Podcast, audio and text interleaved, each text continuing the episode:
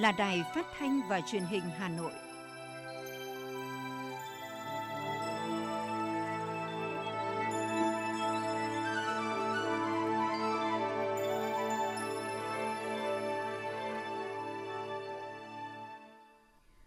Thưa quý vị và các bạn, bây giờ là chương trình thời sự của Đài Phát thanh và Truyền hình Hà Nội, phát trực tiếp trên sóng phát thanh tần số FM 90 MHz Hôm nay thứ năm, ngày 18 tháng 2 năm 2021, chương trình có những nội dung chính sau đây. Lãnh đạo thành phố Hà Nội dự lễ phát động Tết trồng cây Xuân Tân Sửu tại huyện Sóc Sơn và khu di tích đền thờ Hoàng Thái Hậu ỷ Lan tại xã Dương Xá, huyện Gia Lâm, Hà Nội. 16 đơn vị được tổ chức thi cấp chứng chỉ ngoại ngữ theo khung năng lực 6 bậc dùng cho Việt Nam. Hãng hàng không quốc gia Việt Nam Vietnam Airlines xét nghiệm ngẫu nhiên COVID-19 với khách đến sân bay Tân Sơn Nhất. Cũng trong dịp nghỉ Tết Nguyên đán năm 2021, số điện thoại đường dây nóng Ủy ban An toàn Giao thông Quốc gia chỉ nhận 90 cuộc gọi trong 7 ngày. Phần tin thế giới có những thông tin sau. Mỹ Nhật thỏa thuận chia sẻ chi phí quân sự trong năm tài chính 2021. Hàng triệu người Mỹ sống trong cảnh mất điện do bão tuyết và mưa băng giá ở các bang phía Nam. Sau đây là những nội dung chi tiết sẽ có trong chương trình. Thưa quý vị và các bạn, sáng nay mùng 7 Tết Nguyên đán, huyện Sóc Sơn long trọng tổ chức lễ phát động Tết trồng cây đời đời nhớ ơn Bác Hồ Xuân Tân Sửu 2021. Tới dự buổi lễ có Phó Bí thư Thành ủy Hà Nội Nguyễn Văn Phong. Phát biểu tại lễ phát động, Phó Chủ tịch Ủy ban nhân dân huyện Sóc Sơn Đỗ Minh Tuấn cho biết, năm 2021, toàn huyện phấn đấu trồng mới và nâng gấp 12.000 cây xanh các loại. Cùng với đó chăm sóc bảo vệ tốt diện tích rừng hiện có, bảo vệ cảnh quan, môi trường sinh thái, đáp ứng nhu cầu phát triển kinh tế xã hội, an ninh quốc phòng, xây dựng huyện Sóc Sơn ngày càng xanh, sạch đẹp. Nhân dịp này, huyện Sóc Sơn kêu gọi các cấp ủy đảng, chính quyền, tổ chức chính trị xã hội và các tầng lớp nhân dân tích cực tham gia Tết trồng cây, đời đời nhớ ơn Bác Hồ Xuân Tân Sửu 2021, hưởng ứng trồng cây trong suốt cả năm, coi đây là nhiệm vụ trọng tâm và tổ chức triển khai nghiêm túc đồng thời có nhiều biện pháp cụ thể, thiết thực để bảo vệ, phát triển cây xanh trên địa bàn trong thời gian tới. Cũng trong không khí phấn khởi toàn Đảng toàn dân mừng đất nước đổi mới, mừng xuân mới Tân Sửu, tại khu di tích đền thờ Hoàng Thái hậu ỷ Lan, xã Dương Xá, huyện Gia Lâm, Trung ương Hội Liên hiệp Phụ nữ Việt Nam phối hợp với Ủy ban nhân dân và Hội Liên hiệp Phụ nữ thành phố Hà Nội long trọng tổ chức lễ Tết trồng cây, phụ nữ vun trồng tương lai. Tới dự có các đồng chí Ủy viên Trung ương Đảng, Chủ tịch Trung ương Hội Liên hiệp Phụ nữ Việt Nam Hà Thị Nga, Phó Bí thư Thường trực Thành ủy Hà Nội Nguyễn Thị Tuyến. Cùng tham dự có các đồng chí Ủy viên Ban Thường vụ Thành ủy, lãnh đạo Hội đồng Nhân dân, Ủy ban Nhân dân, Ủy ban Mặt trận Tổ quốc thành phố Hà Nội. Trước khi tham dự sự kiện, các đại biểu đã dâng hương tưởng nhớ công đức của Hoàng Thái hậu ỷ Lan, người phụ nữ đức độ có tài kinh bang tế thế dưới thời nhà Lý, Tết trồng cây, phụ nữ vun trồng tương lai là hoạt động ý nghĩa của các cấp hội phụ nữ chào mừng thành công Đại hội Đảng toàn quốc lần thứ 13, hưởng ứng phong trào Tết trồng cây, đời đời nhớ ơn Bác Hồ và là hoạt động đầu tiên của phụ nữ cả nước nhằm hưởng ứng sáng kiến trồng mới 1 tỷ cây xanh giai đoạn 2021-2025 thiết thực triển khai chỉ thị số 45 của Thủ tướng Chính phủ về tổ chức phong trào Tết trồng cây và tăng cường công tác bảo vệ phát triển rừng ngay từ đầu năm 2021 qua đây cũng thể hiện tình cảm, niềm tin của phụ nữ cả nước với Đảng, với đất nước trong một mùa xuân mới, khởi đầu cho một phong trào thi đua sôi nổi vì đất nước ngày càng xanh, sạch đẹp trực tiếp tham gia trồng 38 cây xanh các loại trong khuôn viên khu di tích đền thờ Hoàng Thái hậu ỷ Lan. Các đồng chí lãnh đạo Hội Liên hiệp Phụ nữ Việt Nam và thành phố Hà Nội đồng thời kêu gọi mỗi người dân, các cán bộ hội viên phụ nữ cả nước và thủ đô Hà Nội hãy tiếp tục nâng cao ý thức bảo vệ môi trường, góp phần xây dựng nông thôn mới, đô thị văn minh, cùng lan tỏa tinh thần mỗi phụ nữ trồng một cây, gieo mầm hạnh phúc, dựng xây nước nhà. Nhân dịp này, Hội Liên hiệp Phụ nữ thành phố Hà Nội cũng đã phát động cuộc thi Đoạn đường tuyến phố nở hoa do các cấp hội phụ nữ tự quản năm 2021.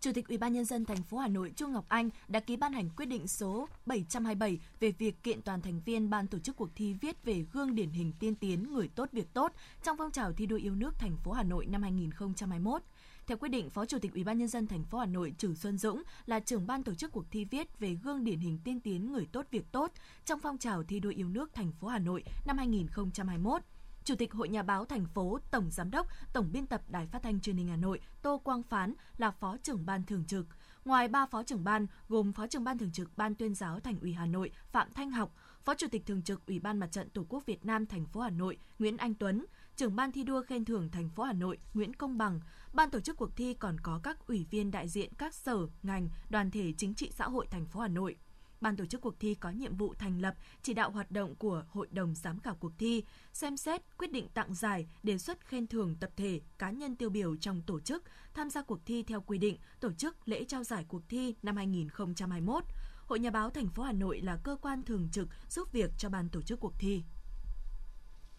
Thủ tướng Chính phủ chỉ đạo Bộ Công Thương các địa phương Tập đoàn Điện lực Việt Nam EVN ra soát các vấn đề liên quan đến phát triển điện mặt trời ở nước ta – Thủ tướng Chính phủ yêu cầu Ủy ban nhân dân các tỉnh thành phố trực thuộc trung ương chịu trách nhiệm thực hiện nghiêm theo đúng quy định pháp luật được cấp có thẩm quyền ban hành và các chỉ đạo của Thủ tướng Chính phủ, hướng dẫn của Bộ Công Thương về phát triển điện mặt trời mặt đất và trên mái nhà, tuyệt đối không để xảy ra tình trạng phát triển ồ ạt điện mặt trời trên địa bàn theo phong trào, thiếu sự kiểm soát gây quá tải lưới điện khu vực và hậu quả xấu sau này – phối hợp chặt chẽ với Bộ Công Thương EVN trong công tác kiểm tra thanh tra về phát triển điện mặt trời mái nhà tại địa phương, các công ty điện lực thời gian vừa qua, xử lý nghiêm trong phạm vi thẩm quyền các sai phạm nếu có. Theo Văn phòng Quốc gia về giảm nghèo thuộc Bộ Lao động Thương binh và Xã hội giai đoạn năm 2016-2020, cả nước đã bố trí huy động hơn 93.000 tỷ đồng để thực hiện chương trình mục tiêu quốc gia giảm nghèo bền vững. Trên cơ sở kết quả đạt được giai đoạn 2021-2025, Văn phòng Quốc gia về giảm nghèo tiếp tục phối hợp với các bộ ngành địa phương tích cực huy động nguồn lực hỗ trợ giảm nghèo bền vững, hạn chế thấp nhất số hộ tái nghèo. Cả nước phấn đấu giảm tỷ lệ hộ nghèo từ 0,75% đến 1,2% một năm theo chuẩn nghèo tiếp cận đa chiều. Theo báo cáo tổng hợp của Văn phòng Chính phủ, trong dịp Tết với bối cảnh bình thường mới, nhiều biện pháp đồng bộ đã được triển khai để phòng chống dịch COVID-19. Nhân dân cả nước đã đón Tết trong không khí sum vầy, vui tươi an toàn, trong đó thị trường hàng hóa phong phú, giá cả ổn định. Theo đó, đã cung ứng đầy đủ nhu cầu thực phẩm phục vụ nhân dân trong dịp Tết, không có hiện tượng khan hiếm hàng hóa. Tiền lương, tiền thưởng cho người lao động cơ bản được bảo đảm kịp thời, đúng quy định – Nhìn chung, sức mua tổng thể của cả nước dịp Tết Nguyên đán năm 2021 chỉ tăng từ 3 đến 5% so với tháng thường và tăng từ 7 đến 10% so với cùng kỳ Tết năm 2020 bảo đảm cân đối cung cầu hàng hóa, bình ổn thị trường Tết Nguyên đán Tân Sửu 2021, đó là tăng cường quản lý, kiểm tra, thanh tra việc chấp hành các quy định pháp luật về giá gắn với kiểm tra chấp hành pháp luật về thuế phí, tăng cường kiểm tra các quy định về đảm bảo an toàn giao thông, chỉ đạo các doanh nghiệp vận tải tổ chức tốt công tác vận tải để phục vụ đủ nhu cầu đi lại cho người dân trong dịp lễ hội đầu năm. Theo Bộ Tài chính, do ảnh hưởng của dịch bệnh nên sau Tết Nguyên đán Tân Sửu 2021, các lễ hội hầu như đều tạm dừng không tổ chức. Các dịch vụ hàng ăn và dịch vụ ăn uống ngoài gia đình cũng có những hạn chế nhất định tại những địa phương chịu ảnh hưởng bởi dịch. Do đó, nhu cầu mua sắm tiêu dùng của người dân sẽ chỉ tập trung ở một số mặt hàng lương thực, thực phẩm và dự báo sẽ không có biến động lớn, giá cả hàng hóa sẽ nhanh chóng trở lại mức của ngày thường. Cục Quản lý Chất lượng Bộ Giáo dục và Đào tạo vừa công bố danh sách các đơn vị được tổ chức thi và cấp chứng chỉ ngoại ngữ theo khung năng lực ngoại ngữ 6 bậc dùng cho Việt Nam. Theo đó, các nước có 16 đơn vị được tổ chức thi và cấp chứng chỉ ngoại ngữ theo khung năng lực ngoại ngữ 6 bậc dùng cho Việt Nam Khu vực phía Bắc gồm Trường Đại học Ngoại ngữ, Đại học Quốc gia Hà Nội, Đại học Thái Nguyên, Trường Đại học Hà Nội, Trường Đại học Sư phạm Hà Nội, Học viện An ninh Nhân dân. Khu vực phía Nam gồm Trường Đại học Sư phạm Thành phố Hồ Chí Minh, Trường Đại học Cần Thơ, Trường Đại học Sài Gòn, Trường Đại học Ngân hàng Thành phố Hồ Chí Minh, Trường Đại học Trà Vinh, Trường Đại học Văn Lang. Khu vực miền Trung gồm Trường Đại học Ngoại ngữ, Đại học Huế, Trường Đại học Ngoại ngữ, Đại học Đà Nẵng, Trường Đại học Vinh, Trường Đại học Quy Nhơn và Trường Đại học Tây Nguyên. Đồng thời, Cục Quản lý Chất lượng công bố danh sách các trung tâm sát hạch, cấp chứng chỉ, ứng dụng công nghệ thông tin gồm 182 đơn vị, trong đó có 300, 135 trường đại học, học viện, 46 sở giáo dục và đào tạo, Cục tin học hóa thuộc Bộ Thông tin và Truyền thông. Cục Quản lý Chất lượng Giáo dục cũng công bố danh sách các đơn vị được cấp chứng chỉ bồi dưỡng cán bộ ra để thi ngoại ngữ, chứng chỉ bồi dưỡng cán bộ chấm thi nói và viết ngoại ngữ bao gồm Trường Đại học Ngoại ngữ, Đại học Đà Nẵng, Trường Đại học Ngoại ngữ, Đại học Huế, Trường Đại học Ngoại ngữ, Đại học Quốc gia Hà Nội, Trường Đại học Sư phạm Thành phố Hồ Chí Minh và Đại học Thái Nguyên. Các đơn vị được cấp chứng chỉ tiếng Việt dùng cho người nước ngoài bao gồm Trường Đại học Cửu Long, Trường Đại học Khoa học Xã hội và Nhân văn, Đại học Quốc gia Hà Nội, Trường Đại học Khoa học Xã hội và Nhân văn, Đại học Quốc gia Thành phố Hồ Chí Minh, Trường Đại học Sư phạm Hà Nội, Trường Đại học Sư phạm Hà Nội 2, Trường Đại học Sư phạm Đại học Đà Nẵng, Trường Đại học Sư phạm Đại học Thái Nguyên, Trường Hữu nghị T78 và Trường Hữu nghị 80. Bộ trưởng Bộ Giáo dục và Đào tạo Phùng Xuân Nhạ đã ký quyết định phê duyệt danh mục sách giáo khoa lớp 2 và lớp 6 sử dụng trong cơ sở giáo dục phổ thông. Danh mục này gồm 32 sách giáo khoa lớp 2 và đầy đủ 8 môn học và hoạt động giáo dục bắt buộc cùng sách giáo khoa môn tự chọn tiếng Anh, 40 sách giáo khoa lớp 6 của 12 môn học và hoạt động giáo dục bắt buộc. Các sách giáo khoa có tên trong danh mục được Bộ trưởng Bộ Giáo dục và Đào tạo phê duyệt thuộc 4 đơn vị xuất bản gồm Nhà xuất bản Giáo dục Việt Nam, Nhà xuất bản Đại học Sư phạm, Nhà xuất bản Đại học Sư phạm Thành phố Hồ Chí Minh và Nhà xuất bản Đại học Quốc gia Thành phố Hồ Chí Minh. Đây đều là những đơn vị có kinh nghiệm trong biên soạn sách và có sách giáo khoa lớp 1 được phê duyệt sử dụng cho chương trình giáo dục phổ thông mới. Tính đến ngày hôm qua, Gia Lai, Phú Yên, Tuyên Quang, Lai Châu cùng nhiều tỉnh thành cho học sinh ở nhà sau Tết Tân Sửu để phòng chống COVID-19. Các địa phương này cho toàn bộ học sinh các cấp dừng đến trường, nhưng yêu cầu nhà trường tổ chức dạy và học theo đúng chương trình năm học 2020-2021 với hình thức phù hợp, trong đó chủ yếu chuyển sang dạy trực tuyến. Cả nước đã có 9 học sinh sinh viên và một giáo viên mắc COVID-19. Trước đó, trong đợt dịch đầu năm 2020, hơn 22 triệu học sinh sinh viên cả nước phải dừng đến trường, chuyển sang học online qua truyền hình khoảng 3 tháng. Theo Sở Lao động Thương binh và Xã hội Hà Nội, hiện trên địa bàn thành phố Hà Nội có hơn 1,89 triệu trẻ em, trong đó có gần 13.000 trẻ em có hoàn cảnh đặc biệt và gần 45.000 trẻ em có nguy cơ rơi vào hoàn cảnh đặc biệt. Nhằm nâng cao hiệu quả chăm sóc bảo vệ trẻ em, 30 trên 30 quận, huyện, thị xã đã thành lập kiện toàn Ban chỉ đạo công tác trẻ em, 573 trên 579 xã, phường, thị trấn có Ban bảo vệ trẻ em. Việc thiết lập mạng lưới bảo vệ trẻ em đến cấp cơ sở giúp trẻ em nhận được sự quan tâm đầy đủ toàn diện hơn, số vụ việc trẻ em bị bạo lực, xâm hại, tai nạn thương tích giảm dần. Năm 2020, toàn thành phố ghi nhận 1.171 trẻ em bị tai nạn thương tích, giảm 196 vụ so với năm 2019. Hỗ trợ can thiệp kịp thời 24 vụ việc liên quan đến trẻ em. Năm 2021, các cơ quan chức năng tiếp tục củng cố kiện toàn Ban chỉ đạo công tác trẻ em, Ban bảo vệ trẻ em, bảo đảm không để trẻ em nào trên địa bàn Hà Nội bị ở lại phía sau.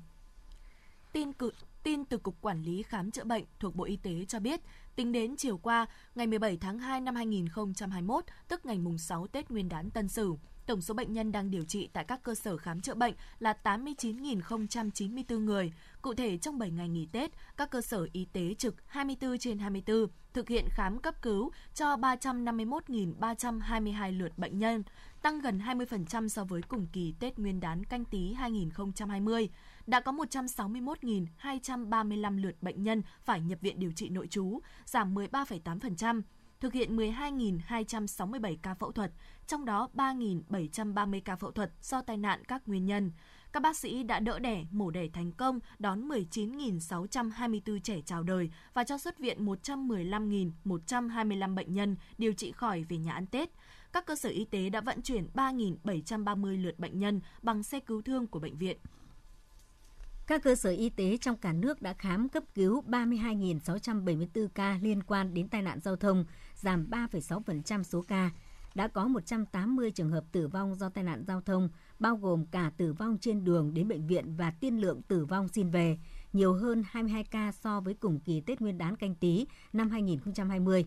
Cũng trong 7 ngày nghỉ Tết, đã có 4.583 ca cấp cứu do đánh nhau, chiếm 1,2% trong tổng số cấp cứu của các bệnh viện, trong đó 2.162 ca, chiếm 75% phải nhập viện điều trị theo dõi và đã có 8 trường hợp tử vong.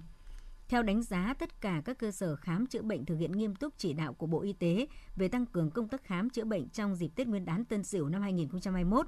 bảo đảm công tác thường trực cấp cứu cho nhân dân, tai nạn giao thông không tăng cả số ca đến khám cấp cứu và nhập viện. Tuy nhiên, số ca tử vong không giảm, tai nạn đánh nhau phải nằm viện giảm, tai nạn do pháo nổ giảm so với Tết canh tí năm 2020.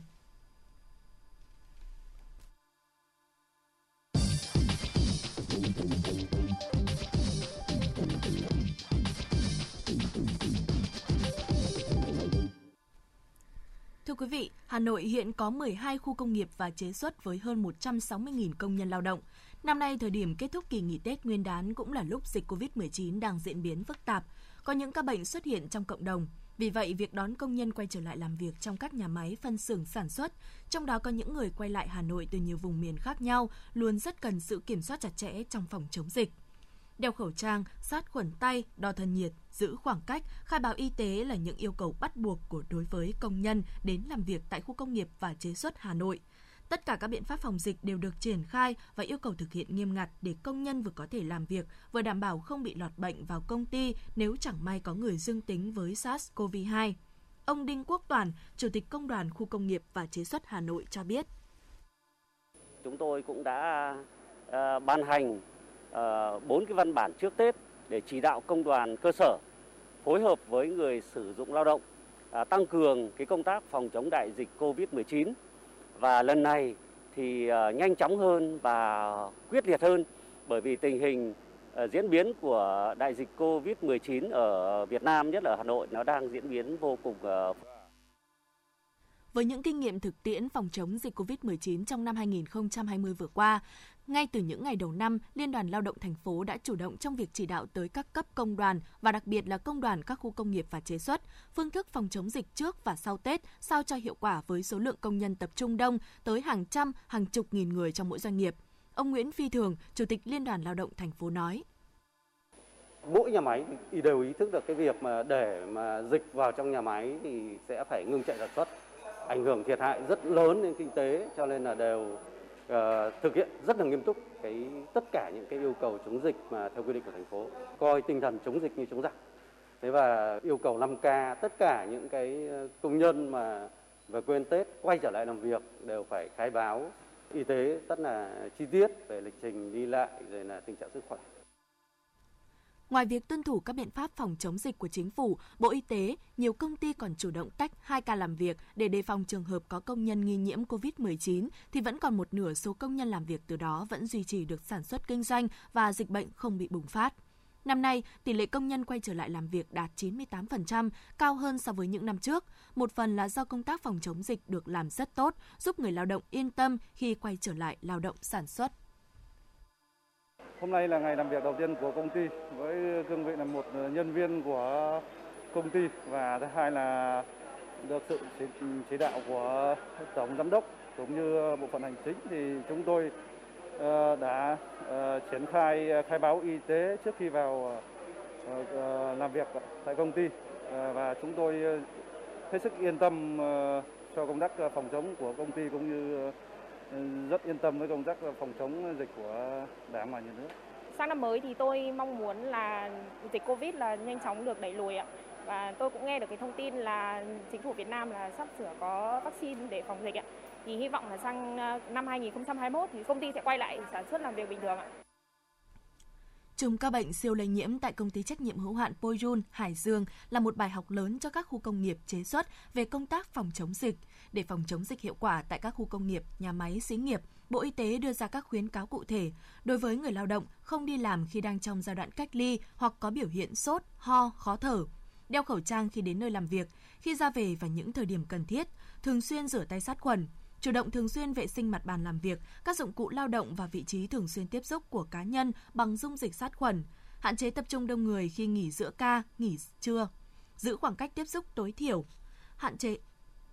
giữ khoảng cách tiếp xúc tối thiểu 1 mét khi ăn ca tại các khu vực công cộng tại nơi làm việc, kiểm tra thân nhiệt hàng ngày, thông báo kịp thời với người quản lý nơi làm việc và đến cơ sở y tế nếu có biểu hiện sốt, ho, khó thở. Cài đặt và bật ứng dụng truy vết Bluezone, ứng dụng khai báo y tế nCoV, không khạc nhổ, vứt rác, khẩu trang bừa bãi, che miệng và mũi khi ho, hắt hơi, tuân thủ các biện pháp dự phòng cá nhân và các hướng dẫn phòng chống dịch tại khu công nghiệp, nhà máy, xí nghiệp. Thưa quý vị và các bạn, thực hiện chỉ đạo của Ủy ban nhân dân thành phố Hà Nội về việc cho học sinh tạm dừng đến trường nhằm đảm bảo công tác phòng chống dịch COVID-19, nhiều cơ sở giáo dục đã triển khai dạy và học trực tuyến qua mạng internet ngay từ ngày 17 tháng 2. Nhiều trường đại học tại Hà Nội cũng thông báo sẽ tổ chức dạy học online cho học sinh đến hết tháng 2. Từ sáng qua 17 tháng 2, nhiều trường phổ thông ở Hà Nội như trường Trung học cơ sở Trưng Nhị, Trung học cơ sở Nam Trung Yên, Tiểu học Lomonosov, Trung học cơ sở Trung học phổ thông Lương Thế Vinh đã tổ chức dạy và học trực tuyến qua mạng Internet. Do đã có kinh nghiệm từ mùa dịch trước nên việc khởi động lại việc dạy và học online ở nhiều trường không gặp khó khăn. Học sinh cũng không bỡ ngỡ hay gặp khó khăn khi tham gia các lớp học trực tuyến. Ông Trần Quốc Bình, đại diện trường Trung học cơ sở Trung học phổ thông Lương Thế Vinh cho biết, các tiết học trực tuyến diễn ra khá sôi nổi do học sinh đã quen từ năm học trước Các em cũng được điểm danh ngay từ đầu giờ học giống như học trực tiếp ở tại trường. Thống kê của các giáo viên cho thấy 100% học sinh của trường đã tham gia học online. Khi Sở Giáo dục Đào tạo Hà Nội có công văn cho học sinh nghỉ học và học online thì nhà trường đã triển khai cái trang web riêng và một cái chương trình đã được chuẩn bị à, khá là chú đáo và trong cái ngày học đầu tiên thì các em đã tham gia và các thầy cô giáo cũng đã giảng dạy và à, theo đánh giá của chúng tôi là đã đạt một cái hiệu quả và chất lượng à, khá là tốt. Để đạt hiệu quả trong việc dạy học, nhiều trường thực hiện chia ca hay tập trung vào dạy một số môn chính như toán, tiếng Việt, tiếng Anh. Cùng với tổ chức dạy học trực tuyến, một số trường còn tổ chức học qua các bài giảng e-learning của Đài Phát thanh và Truyền hình Hà Nội. Bà Huỳnh Thị Hương, hiệu trưởng trường tiểu học Lý Thái Tổ, quận Cầu Giấy cho biết. Chúng tôi tách làm đôi, mỗi lớp làm 2 ca, cho nên là học sinh được học ừ, tương tác với giáo viên rất là đầy đủ và hiệu quả của tiết dạy rất là tốt. À, tuy nhiên thì giáo viên có vất vả hơn một chút bởi vì mỗi giáo viên sẽ phải dạy cả sáng và cả chiều. Sau Tết Nguyên đán Tân Sửu năm 2021, nhiều trường đại học ở Hà Nội cũng đã có thông báo cho học sinh tiếp tục nghỉ học kéo dài sau nghỉ Tết để phòng chống COVID-19. Trong thời gian tạm nghỉ, các trường áp dụng hình thức giảng dạy trực tuyến và yêu cầu sinh viên học tập trực tuyến nghiêm túc. Cụ thể, Đại học Kinh tế Quốc dân đã có thông báo về kế hoạch làm việc, giảng dạy học tập trong điều kiện phòng chống dịch COVID-19. Theo đó, nhà trường áp dụng không tổ chức học tập trung từ ngày 22 tháng 2 đến hết ngày 28 tháng 2. Trong thời gian chưa tổ chức học tập trung, tất cả các lớp học phần triển khai theo hình thức học online. Học viện Tài chính cho biết, học viện đã có thông báo về việc tiếp tục thực hiện hình thức giảng dạy và học tập trực tuyến từ ngày 22 tháng 2 đến hết ngày 6 tháng 3 đối với các hệ đào tạo đại học. Học viện cũng đã giao cho Trung tâm Thông tin tiếp tục hỗ trợ kỹ thuật phục vụ công tác giảng dạy của giảng viên và học tập trực tuyến của sinh viên.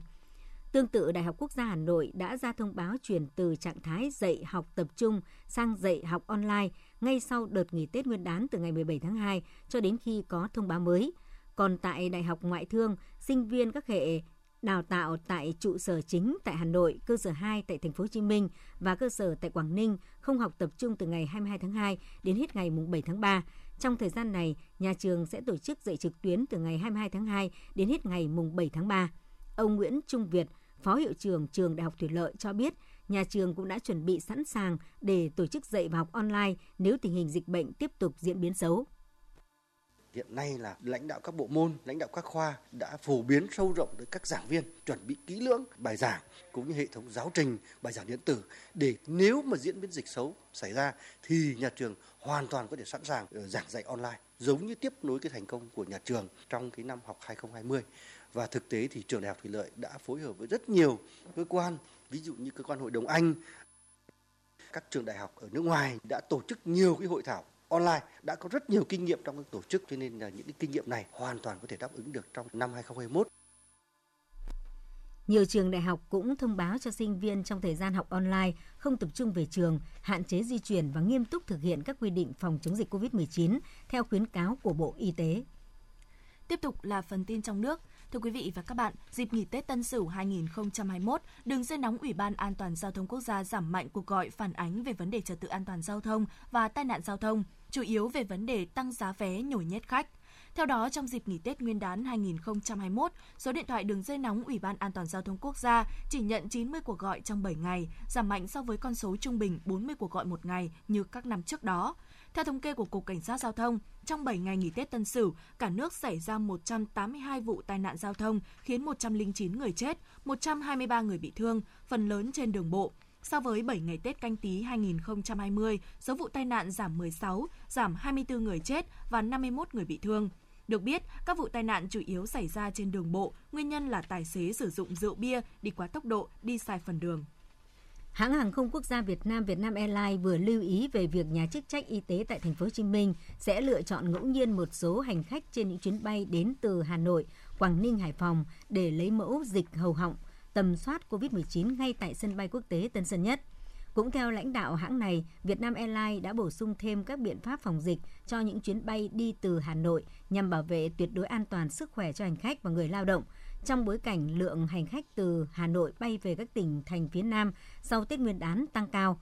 Để được hỗ trợ trực tiếp, hành khách truy cập website www.vietnamairlines.com, ứng dụng di động Vietnam Airlines, fanpage chính thức www.facebook.com Vietnam Airlines, liên hệ tổng đài chăm sóc khách hàng 24 trên 7 1900 1100 hoặc các phòng vé của Vietnam Airlines trên toàn quốc.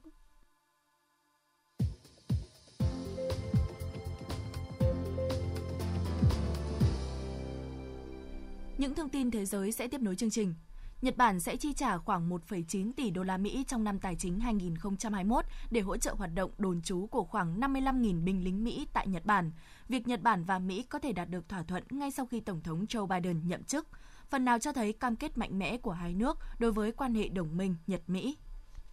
Số ca nhiễm mới COVID-19 tại Nga trong những ngày gần đây đang giảm mạnh, giảm hơn một nửa so với thời điểm 2 tháng trước. Xu hướng giảm này theo các chuyên gia là do các biện pháp phòng ngừa và miễn dịch cộng đồng. Hiện Nga vẫn thúc đẩy chương trình tiêm vaccine phòng COVID-19 trên toàn dân với hy vọng các hạn chế cơ bản đối với đại dịch COVID-19 sẽ được gỡ bỏ vào mùa hè năm nay.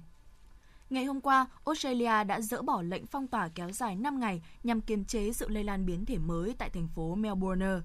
Kết thúc lệnh phong tỏa, khoảng 6 triệu người được phép ra khỏi nhà, các cơ sở kinh doanh được mở cửa trở lại và một số khán giả được vào sân theo dõi những trận thi đấu cuối cùng của giải quần vợt Australia mở rộng 2021. Israel đang là quốc gia đi đầu thế giới trong việc tiêm vaccine phòng COVID-19. Ngoài ra, Israel cũng cung cấp nhiều thông tin giá trị từ chương trình tiêm phòng của nước này cho công tác sản xuất vaccine. Tính đến nay, Israel đứng đầu thế giới về tỷ lệ tiêm vaccine COVID-19 bình quân đầu người. Hơn 3,67 triệu người Israel đã tiêm liều vaccine Pfizer đầu tiên kể từ khi chiến dịch tiêm được khởi động vào ngày 20 tháng 12 năm 2020. Trong nhóm những người trên 60 tuổi, có hơn 80% đã tiêm vaccine. Một vụ nổ đã xảy ra ngày hôm qua tại trụ sở chính công ty Lead ở thành phố Nekasam, bang Baden-Württemberg, khiến ba người bị thương. Hiện chưa rõ vụ nổ là bom thư hay bưu kiện có gải chất nổ. Ba ngày qua, hàng triệu người Mỹ phải sống trong cảnh mất điện do ảnh hưởng của bão tuyết và mưa băng giá ở các bang phía Nam. Trung tâm Dự báo Thời tiết Quốc gia của Mỹ cho biết đợt bão này đã gây ra tình trạng đóng băng kéo dài ở những nơi vốn vừa trải qua đợt bão tuyết tuần đầu tuần và dự báo sẽ di chuyển về phía bờ đông vào cuối tuần này. Dạng sáng nay ngày 18 tháng 2, theo giờ Việt Nam, một trận động đất có độ lớn 6,1 Richter đã làm rung chuyển khu vực phía đông nam quần đảo Loyalty, New Caledonia thuộc Pháp. Hiện chưa có thông tin về những thiệt hại trong cơn địa chấn này.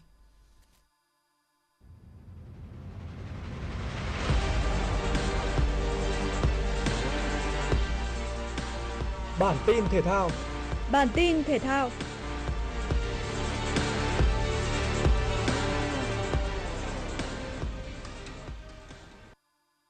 Liên đoàn bóng đá châu Á AFC đã tổ chức cuộc họp trực tuyến với đại diện Liên đoàn bóng đá các quốc gia có đội tuyển tham dự bảng G vòng loại World Cup 2022 khu vực châu Á.